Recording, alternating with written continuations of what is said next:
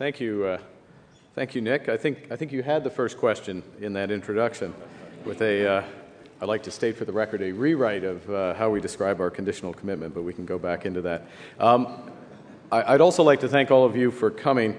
Um, it takes um, either a scheduling error or some nerve to come to a speech uh, by a central bank governor uh, the week before Christmas. Uh, when everyone's getting in the right mood, everyone seemed to be in the right mood. Um, uh, there's no punch bowl for me to take away. All I can do uh, is to uh, talk long enough to keep you prudently away from the malls, as was suggested. so I hope there's a lot of tape in those cameras. Um, obviously, this is the holiday season in full swing, and uh, as the season approaches, our attention uh, turns to the home front. And accordingly, uh, my comments this afternoon Uh, will focus on households, in particular, the implications of household finances for financial stability in our country. Now, I last spoke publicly here in Toronto a year ago, almost to the day, and then the global financial crisis was buffeting the real economy. Businesses were postponing large investments, households were hesitating and canceling most major purchases. It was clear then that 2009 would be a difficult year, and so it has proved. With over 400,000 jobs lost and a $30 billion fall in output, the Canadian economy has suffered a deep, albeit brief, recession. Aujourd'hui, les perspectives sont plus favorables. Bien que des vulnérabilités considérables subsistent, la reprise économique à l'échelle du globe est maintenant soutenu par plusieurs facteurs. Premièrement, l'effet de rétroaction entre les marchés financiers et l'économie réelle s'est inversé. Dans la plupart des grandes économies, le cycle des stocks s'est également inversé et le secteur de logement se stabilise. En outre, les importantes mesures d'expansion budgétaire et de relance monétaire soutiennent la demande intérieure. Néanmoins, la Banque s'attend à ce que la demande sous-jacente du secteur privé dans de nombreuses économies ne se redresse que lentement. Les ajustements notables apportés au bilan ainsi que sur le plan structurel n'ayant pas encore fait sentir leurs effets. En particulier, elle prévoit que le redressement de la consommation aux États-Unis sera plus modeste que dans les cycles précédents. This slower consumption growth in the United States will have direct implications for Canada. While the Canadian economy will likely grow faster than the rest of the G7 next year, the bank expects our recovery to be more protracted and more reliant on domestic demand than usual. In the near term, Canada will grow despite, not because of, the pace of external activity. Thus, the behavior of Canadian households will be particularly important. But before turning to that issue in more detail, I'd like to briefly review the challenges facing American households, both for their direct impact on Canada and for the insights they offer for financial stability. For a generation, Americans increasingly saved through capital appreciation rather than from current income. Over the last three decades, U.S. consumer spending grew substantially faster than, than national income, driving the ratio of consumption to GDP up from 62% to over 70%. In the same period, the personal savings rate in the States fell from 11% to 1% of disposable income, and household debt doubled. Financial innovations, including home equity loans and securitization, drove these trends. Initially, they increased financial efficiency, diversified risk, and smoothed consumption. But over time, these financial technologies were applied increasingly indiscriminately. Prudence gave way to exuberance to such an extent that the subprime mortgage market became a mainstay of the U.S. expansion. When the U.S. housing bubble collapsed under its own weight, households with the least resilience were hardest hit. An important lesson of the American experience was that the cost of the collapse, the costs of the collapse, were borne not just by the most vulnerable households. In a now familiar chain, problems in the subprime sector quickly spread to prime mortgages, structured products in general, core funding markets, and ultimately to the capital bases of most major financial institutions. Eventually, virtually every financial asset in the world was repriced. The point is that financial stability is as much about linkages as it is about specific risks, and that shocks can have large, unanticipated consequences. A lengthy period of adjustment for U.S. consumers has just begun. A 30% decline in wealth has prompted a quadrupling of the U.S. personal savings rate. Nonetheless, household debt levels have not fallen substantially, and the consumer spending as a share of GDP in the United States has actually increased. Given the historic declines in net worth and the looming need to save for retirement, it appears clear that U.S. savings, household savings, need to remain elevated for an extended period. The new equilibrium for these savings will depend on multiple factors, including wealth effects, risk aversion, the employment outlook, and the credibility of American fiscal policy. The Bank of Canada currently projects that the U.S. personal savings rate will average around 5.5% over the next two years. This is a level that is consistent with ultimately stabilizing the U.S. net foreign liability position and with rebuilding U.S. household wealth to longer term averages. This sustained higher savings rate will produce a historically weak recovery in U.S. consumer spending and accounts for the bank's relatively subdued forecast for overall U.S. economic growth. Turning to Canada, Canadian household finances were in better shape going into this crisis than Americans. The Canadian personal savings rate was higher and household debt was lower. Our ratio of consumer spending to GDP at 55% was below the longer term average in this country and obviously substantially below the level in the US. And as a consequence, when the crisis struck, Canadian households were less vulnerable. In addition, throughout the downturn, Canadian labor and housing markets held up better, with the consequence that incomes and net worth of Canadians were not as hard hit as those of American. Still, Canadians have saved more. The personal savings rate in this country has risen to an eight year high of 5.5% in the second quarter, and the bank projects that this rate will moderate only slightly over the medium term. We view the sharp increase in savings as largely precautionary, that is, reflecting uncertainties about the economic outlook and financial conditions.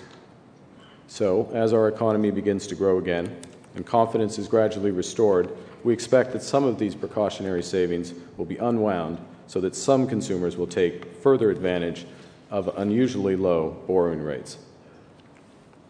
Indeed, our current stimulative monetary policy is meant in part to encourage such behavior. Stronger growth in domestic consumption will be necessary to offset weak external demand in order to restore the Canadian economy to balance and our inflation rate to target. Recent data have been consistent with these expectations. Now, going forward, there are risks on both sides to this outlook. Canadian households could remain more cautious, chastened by the recent financial and economic trauma, leading to more durably elevated savings rate. Some of the issues brought forward by the crisis, such as retirement funding, could also alter household savings behavior in the nearer term. And finally, a more protracted U.S. and global recoveries could restrain household behavior by affecting both confidence and the economic prospects of Canadians. On the other hand, there is a risk that as growth returns, the resilience of Canadian households through the crisis could lead to declines in the savings rate that are sharper and increases in household borrowing that are larger than the bank has projected. Whatever happens, the bank's monetary policy reaction to consumer behavior will always be driven by its implications, taken in conjunction with all other relevant factors for inflation over the medium term horizon. But household finances are also important for the financial system stability. As was painfully learned from the U.S. experience, a stable financial system is fundamental for the effective functioning of, of the economy and the financial welfare of its citizens. And in this regard, there are two important considerations. First, price and financial stability share common determinants but have different time horizons. Inflation continuously reflects real shocks and or policy responses, while financial vulnerabilities are much less predictable. Financial vulnerabilities develop over time and can persist for longer than expected. Simply put, behavior consistent with price stability over the medium term could simultaneously build financial stresses over a longer horizon. And the second consideration is that when, inva- when evaluating the financial condition of Canadians, we need to look beyond the aggregate for possible changes in the distribution of debt amongst households. So, in, our, in the bank's most recent financial system report published last week, we judged that most of the risks to stability of the Canadian financial system have ebbed, have reduced in recent months. At the same time, however, we are concerned that the risks related to household balance sheets have increased further. The vulnerability of Canadian households to adverse wealth and income shocks has grown in recent years. Aggregate debt levels have risen sharply relative to income. Those debt levels have continued to grow fairly rapidly this year, unusually so for a recession. For some households, this additional indebtedness has translated into increased financial stress. Personal bankruptcies in Canada rose 41% in the third quarter from the same period a year ago, leaving the number of bankruptcies as a proportion of the population at its highest level since 1991. As well, delinquency rates on loans have risen, increasing by over half over the past year. So, in order to better understand the vulnerability of Canadian households and the potential consequences of it for financial stability, the bank undertakes regular stress tests. This past June, we reported on the potential impact of a more severe economic downturn on household finances. And the, the results il- uh, illustrated that an increase in unemployment could produce loan losses for financial institutions representing about 10% of Tier 1 capital. While the near term risks from a further sharp deterioration in labor markets have diminished, the bank believes that the overall risks to financial stability arising from the household sector have continued to increase. In particular, the combination of sustained growth of household debt relative to income and, ri- and a rising interest rate environment could increase the vulnerability of households to an adverse shock. So, our stress test uh, announced last week, which looked at the potential impact of growing debt and rising interest rates on the debt service ratio of Canadian households. The, si- the simulation generates a scenario that indicates that by the middle of 2010, Almost one in 10 Canadian households would have a debt service ratio greater than 40%, and that's the threshold at which households are considered financially vulnerable. Moreover, the percentage of debt owed by these vulnerable households would almost double. Both of these metrics would be at historic peaks. Now, while those uh, simulation results are purely illustrative, they do give pause for reflection. It would not be healthy to have almost 20% of household debt extended to vulnerable households, nor is it necessary to secure our economic recovery. The risks from household debt are not isolated to the most vulnerable. In the event of an economic shock, increased loan loss provisions and reduced quality of remaining loans could lead to tighter credit conditions more broadly and, in turn, to mutually reinforcing declines in real activity and in the health of the financial sector. While these broader effects are difficult to anticipate with precision, some sectors, such as retail and housing, would likely be more affected than others. And such a shock would also affect certain segments of the capital market and, more fundamentally, uh, lead to a generalized rise in risk premia with attendant negative implications for a variety of asset prices. So, to conclude, at present, the risks arising from the Canadian household sector are relatively low. Indeed, by some measures, Canadian household finances appear quite healthy. The current rate of mortgage arrears, for example, has remained more than one third below its peak in 1990. Going into the crisis, Canadians did carry considerably less debt than their American counterparts, and that still remains true today despite recent increases. In addition, data released on Monday show that rebounding housing and financial markets have increased Canadian household net worth to 590% of disposable income by the end of the third quarter, above its 10 year average. Nonetheless, asset prices can rise and fall, but debt endures. Moreover, the linkages between the real economy and the financial sector are complex and nonlinear, and that's why we can't afford to be complacent. Indeed, it's one of the reasons why the bank uses publications such as our financial system report to profile risks to our system in order to help prevent these risks from materializing. It is when risks are still manageable that it is the best time to act. And seasoned travelers in Canada know this well. That's why they get their snow tires on before the snow and ice make it more challenging to drive. In Ottawa, this is late August. Um, it's also why you book on a 7 a.m. flight from Ottawa in order that with cancellations and delay, you can just make uh, your speech uh, in Toronto. Um, but like winter travelers, we must be vigilant, and all parties must fulfill their responsibilities. Responsibility obviously starts with the individual. Our advice to Canadians has been consistent. We've weathered a severe economic crisis, one that has required extraordinary fiscal and monetary measures. Extraordinary measures are a means to an end, the return to the ordinary. Although we expect the recovery to be gradual and protracted, these measures are working. Ordinary times will return, and with them, more normal interest rates and costs of borrowing.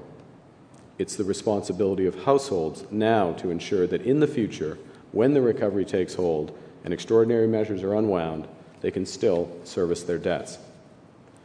Similarly, lenders have responsibilities.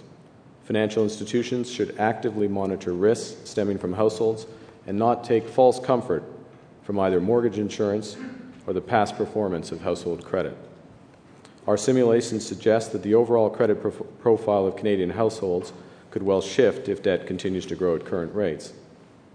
The Bank of Canada expects that Canadian financial institutions will continue to apply their high standards of risk management for which they are being justly lauded the world over. And finally, policymakers and regulators, including the Bank of Canada, have responsibilities as well. The bank is working intensively with OSFI at the Basel Committee on the design of new international capital and liquidity standards and the bank collaborates closely with the Federal Department of Finance and other federal agencies to monitor evolving risks and take appropriate actions. I'd like to uh, thank you for your attention since I've lost my last page.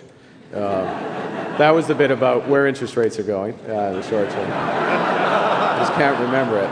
Um, we can leave that to the Q&A, but no, I thank you for your attention, and uh, we'll open it up to questions.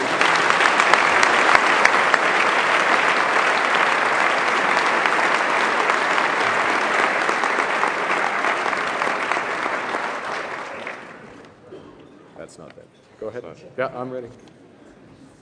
Thank you very much, Mr. Carney. Uh, Mr. Carney has graciously uh, agreed to accept questions from the audience. And so we have one microphone over at this end and one microphone over at that end. Um, so please go ahead, approach the, uh, the microphone if you have a question. Or you can raise your hand and you can raise your hand and the microphone will come to you.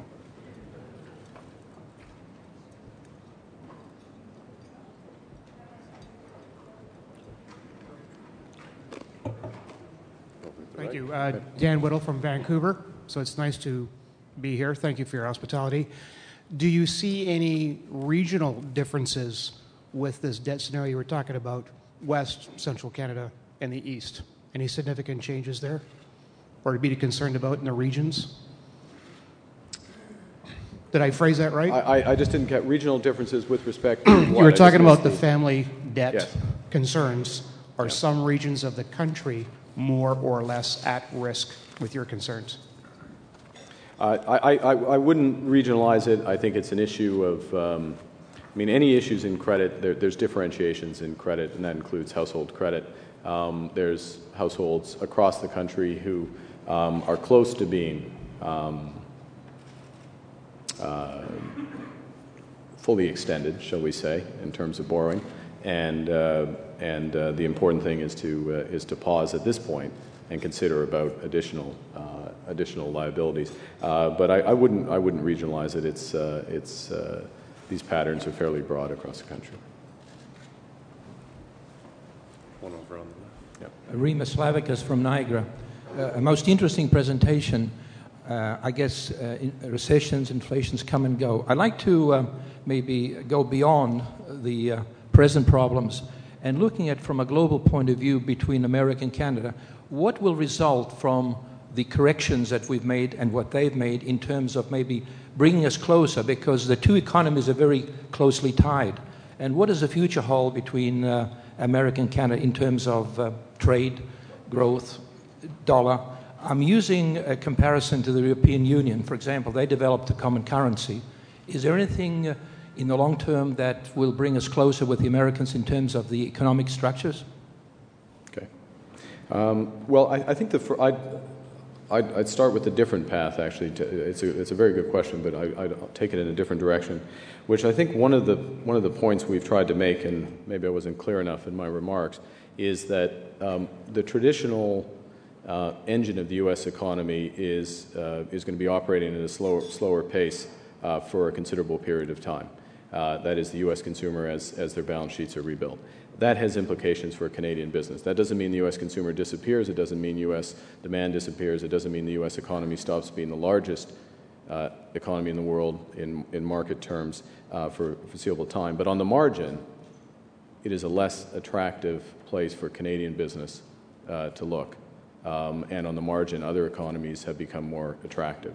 Um, so the element of more intense, there is a longer term pattern of, of, more intense integration with the United States, economic integration with the United States, um, but it is, um, has more competition now, which is welcome um, uh, for a variety of reasons for Canada, not least from diversification perspective. Um, and it's also welcome because Canadian businesses, Canadian financial institutions are in good shape going into what is a pretty profound structural change in, in global demand to take advantage. Now, all that said, uh, it is a profound shift and it will take time to take advantage. To answer your question specifically in terms of institutional structures, I would say that some of the, at this point in time, with some of the progress that's being made on, on some of the financial institution reforms at the G20 level, um, it is likely that the way the U.S. financial system is organized will look more Canadian, uh, which is a good thing, um, but that does not imply a, a, a deeper integration. It, it, will have a more resilient system as a result of it, but not a deeper integration on, on broader institutional side. That's. Uh, what do you think the chances are of the uh, second credit um, uh, crunch? Uh, specific, there's lots of references to commercial real estate in the U.S. Uh, and household debt in Eastern Europe. What do you think the uh, what might shake out there? Well, I, I think the the commercial real estate situation in the United States is something that is um, closely followed. Um, it is uh, a very difficult situation. Um, it has been um, integrated not just into the business plans, but the, the regulatory capital demands of core financial institutions in the U.S. Um, and so it is not a it is going to be a difficult situation for a period of time, but it is not going to be a shock to the system. Uh, and there's a big difference between, between the two. Um, uh, in the global sense, well, um, household debt in Eastern Europe, you, you referenced, uh, well, that is an important local issue. It is not a material global issue or a Canadian issue. Uh, the linkages are principally concentrated in Europe and through the European financial system, and it's a risk which, on the margin, is slightly diminished in, in recent months. We'll have one more question sure. on the right here. Uh, good, good, afternoon. My name is Brenton Sabatura from uh, Equity Foreign Exchange Services. Uh, my question is given the recent stellar existing home sales data out of Canada this week, is there pause for concern a housing bubble may occur within Canada if and when the Bank of Canada increases its uh, key lending interest rate. Sorry, if you could just repeat the last sentence of your question, which the, you had yep. stellar data and then you had. Yep, is there pause for concern a housing bubble may occur within Canada if and when the Bank of Canada tightens its interest rate? Well, uh, our decision um, on the interest rate will be dictated by our mandate for monetary policy, which is, which is very clear uh, 2% CPI inflation over the medium term. Um, and, and that is the only focus of monetary policy. I spent time, as, as you heard, maybe too much, but talking about household finances from a financial stability perspective, which is a different time horizon. It obviously has feedback implications for the economy, um, but uh, indirect implications for monetary policy. So, we, monetary policy in Canada does not target specific assets. It doesn't target asset prices in general.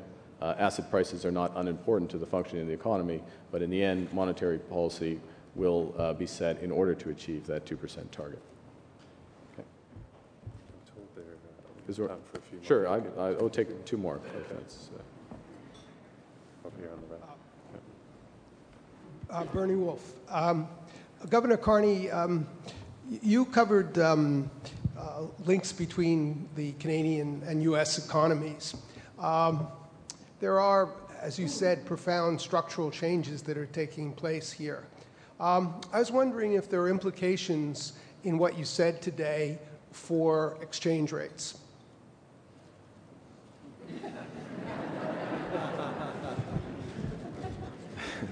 There's always implications for exchange um, uh, but, uh, but one hesitates to draw them out uh, very carefully. So let's leave it at that. That creates a window for another question. Sorry. Uh, Robert Oakes from New York. Your comments cited uh, the personal savings rate in terms of the long term trends uh, being up to 5% now. How do you think about what the appropriate level for personal savings rate should be for the country? Well, uh, the personal savings rate in that um, order of magnitude, 5 6%, bouncing around that, uh, is consistent with consumption to GDP has gone up. Uh, it, it's consistent with the longer term average of consumption to GDP. That's the first thing. Um, that's not the sole way one grounds um, what optimal savings is. In fact, it's a very crude way of grounding it, um, but at least it's, it's one check. Um, obviously, uh, net worth is, is, is crucial, and the ultimate and the demographic component um, are crucial as well. From our, from our horizon, savings rate at current levels and actually slightly lower as some of that precautionary element comes out is consistent uh, with the recovery that we're projecting for the Canadian economy, which has fairly strong consumption growth. Um, and consumption in Canada growing at about 3% uh, in 2010 and, into 2011. That's stronger than normal, or the contribution of consumption to our recovery, just so we're all clear here and trying to do what I was told to do, was to bring the, different strands together, is stronger than normal uh, for a recovery. Consumption and government are stronger than normal. Uh, not surprisingly, net exports are, are weaker than normal given the situation in the United States. Okay. I think that's it. That's it. Great. Thank you.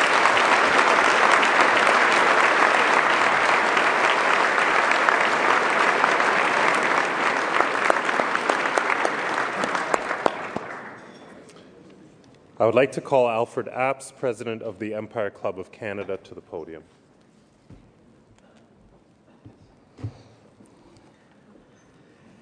Mr. Governor, on behalf of the uh, audience here in the room and the wider audience of Canadians who benefited from your remarks today, I want to thank you. It was not long after your appointment was met with widespread enthusiasm and congratulations that that melted into anxiety and great empathy for the challenges you faced. And uh, more subsequently, frankly, to relief on the part of Canadians at how well those challenges have been met. It is always the business of governors to be cautious, and there was a certain elegance to your caution today uh, on the one hand. On the other hand, I wasn't sure whether we were going to be treated to a speech which could properly be titled How the Grinch Stole Christmas, or whether it might be something about a positive Christmas yet to come. In any event, we have been, as Nick said, on uncharted seas. For a fellow who was raised in a landlocked city, or icebound more lately, city like Edmonton, You've done a remarkable hand uh, job at keeping a steady hand on the tiller And on behalf of all Canadians, while shepherds are watching their flocks and while children are looking for Santa's reindeer, we hope the bank will continue to watch for those signals that might suggest that a course should be changed in light of the fragility you've expressed. Thank you.